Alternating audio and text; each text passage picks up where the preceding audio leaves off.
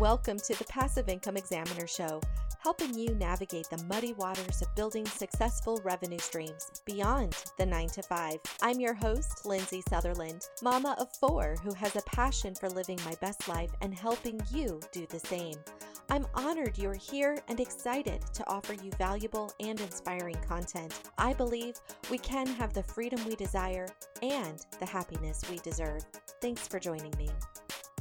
Hey, friends, welcome back to another awesome episode here of the Passive Income Examiner. We're going to continue on with our discussion on real estate. You know, I recently posted a Facebook poll asking people what is their biggest fear or what's stopping them from investing in real estate. And by far it was ugly tenants. And of course I don't mean their their beauty level. I'm talking about their behavior. ugly behavior in tenants. People shared with me some some doozies when it comes to horror stories. But I also know that there are ways to protect yourself against that. So, today that's what we're going to talk about. I guess I should say that. We're going to dive in. We're going to talk a little bit about how to protect yourself from ugly tenants and how to make that how to make your rental income experience not feel so burdensome. So there's some really good strategies we're going to talk about today. But the first and foremost is to treat your rentals like a business. I think one of the biggest mistakes a lot of the people made or have made is to take it personally especially for renting out like maybe our home like we our own personal home we move and so we think well we'll just rent this home out. Well that home has memories right? You're attached to it emotionally and it's easy to say now you're watching some stranger come in there and mistreat this or that or the wall you you know marked your kids' as growth on or whatnot and it's it's easy to get your emotions wrapped up into it even if it's not you're not attached to the home it's still your asset. It's still your property, and it is still easy to get yourself wrapped up in that. So, the first thing to do is to remember this is a business and treat it like a business. And, and in business, we're dealing with customers and people, and the tenants are people, and we definitely want to be mindful of that and, and think about things from a heart centered space. However, there comes a point at which this is a business. So, letting ourselves get out of the business because something was difficult or because we had one bad experience rather than learn from it and keep moving forward. That's what the message I'm trying to say here is. Let's not let ourselves be completely derailed or deteriorate our our mission because simply of a bad experience with a bad tenant. Bad tenants are a, a fraction of the kind of people you're going to run across in in real estate. So just keep that in mind. It's a very small percentage, but sometimes our minds can make it out to be a huge thing and we just don't want to deal with it, so we limit ourselves from even getting started. So please don't let that be the case for you. Um, and that's just a mindset tip. That's not even like the actual strategies. That's just a mindset tip to help you get started. And that's that's a biggie I see often that happens. Okay, so let's dive in. I want to keep this episode fairly short. But um, number one is when you're looking at investing in a in a rental property, look at the market you're in look at the crime rate, look at the job growth, look at the kinds of jobs people have, look at the neighborhood, what kind of condition do other people keep their homes in look at the kind of cars they're driving. Things like this will make uh, help you make a decision on making sure you're investing in an area that is less likely to get riffraff, so to speak, and also less likely to get broken into because sometimes when we are landlords or rental property owners, the the discouragement and the the difficult situations doesn't always come necessarily from the tenants but sometimes when the house is vacant getting broken into and then you get squatters or you might get people who come in and just trash the place those things happen more often in neighborhoods of crime. So definitely be sure to research that and and if you know even if you are going to invest because there's investors who do invest in in these kind of areas especially if they're doing section 8 housings. I've heard of a guy who would basically pay somebody to live in the house while in between. They they basically lived there in between tenants and they they would just have this bedroom and they would deal in the kitchen and it wasn't like they moved a whole bunch of furniture in. It was just kind of like, hey, stay here while I'm in the process of fixing it up and whatnot. And uh, he just let them basically have free rent while he did that, but they were looking over the property and like less people were likely to come in. So there are ways to even mitigate that if that's even a concern for you, especially if you inherited a property I think some of the uh, homes that I've seen, like my, my grandparents' home, for example, you know, when I was a kid going there, it was a beautiful neighborhood, uh, very like middle class, upper middle class kind of thing. But as time has gone on, it's become the rundown part of the town. And so, using that as a rental example, if, if somebody were to have inherited a home like that, you know, you might not always get a chance to research the market area ahead of time. But there are ways, even still, to mitigate your risk. So, definitely be mindful of, of those opportunities. So, the second one is vet your tenants. Definitely make sure to vet your tenants. Now, if you're not using a property manager, which I strongly recommend, then make sure you vet your tenants. And you can, there's a company called Cozy Co that you can use to do background checks on people, but call their employers, verify employment, call their references. If you can, call their last uh, landlord you know, those are all things that will help you get a picture of what kind of person this is.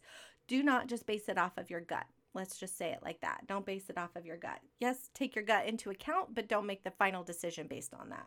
And property manager, that kind of leads me into my next tip is to use the property manager. I know I mentioned it, but here's what a property manager does, if, if you don't already know.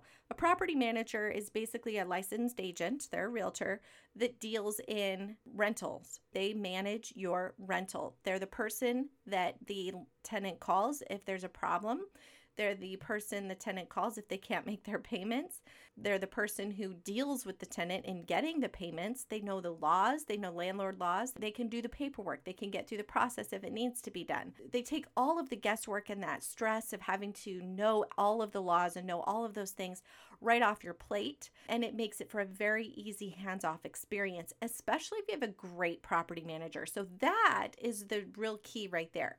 How do you find a great property manager? I'll tell you how we found ours. We found ours by calling other investors who had properties, other investors that we knew who had rentals, and said, "Hey, who do you use?" And this guy's name came up, and we we reached, we met up with him first, and then talked to him. This guy's been great. He hustles. He is on top of it. Um, even with COVID and and with our tenants struggling because they they did struggle. They had a couple of, of weeks where they weren't able to work. You know, he was just really good with communicating with them you know making sure they knew that they still had to pay working with them to make their payments up. You know we we broke it down so that they could pay weekly instead of monthly.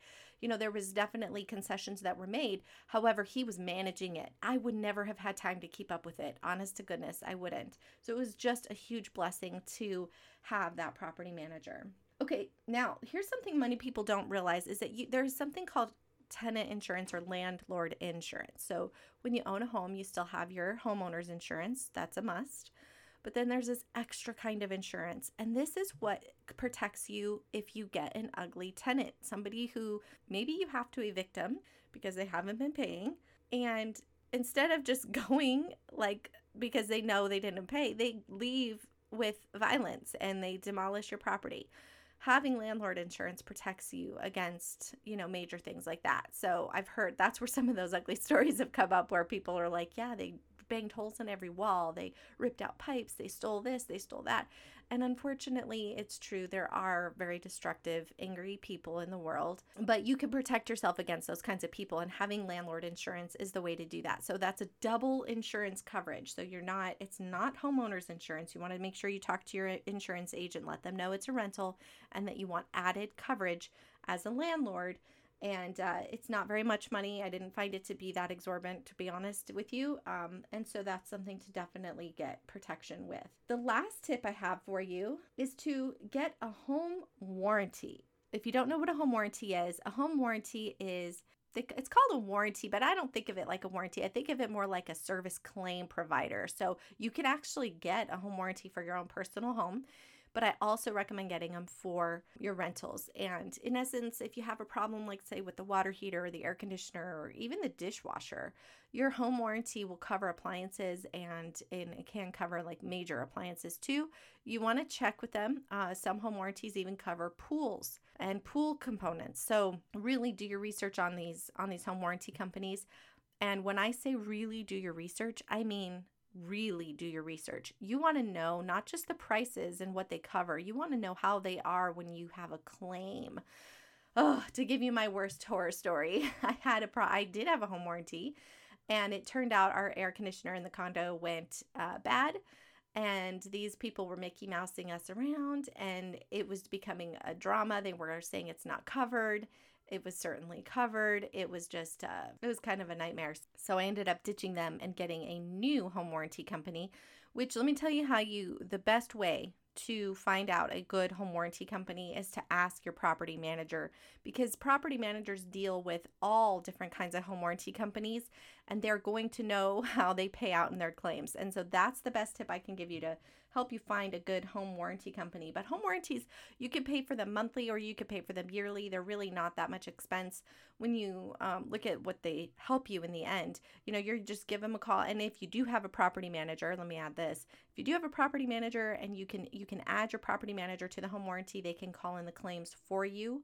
Makes it even easier and then you just pay the service charge which 35 or 50 bucks depending on you know what's going on ish each company's different and and they come out and they service whatever the situation is. So that's what makes it really really nice is to have that home warranty for you know covering those expenses. Now if you are in a position where your uh, rental is free and clear and maybe you're willing to take on those incidental expenses, then just maybe consider getting a home warranty for larger things like ACs and and the big appliances rather than some of the small stuff. So that you know work it to what makes sense to you, but definitely get a home warranty. So those were the tips. So we talked about a making it a business mindset. This treat this uh, rental as as a business, not as a personal uh, property situation. Research the area research the crime rates, research the income uh, values, research where people are getting their jobs, check out the neighbors, scope the scope it out. Vet your tenants. Make sure your tenants are who they say they are, right? Call the references and all that fun stuff.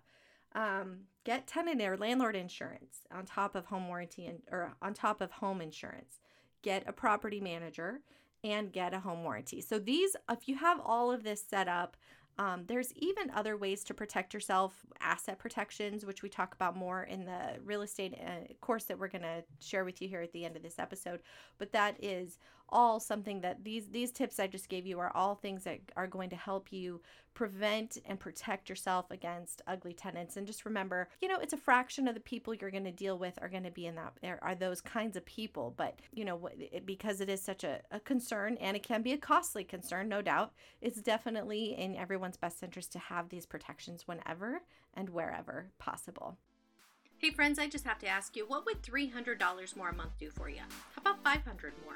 Would you be able to pay off some debt, get yourself in a better financial position, have a little bit of wiggle room each month? Because that's really what you're looking at with just one rental property.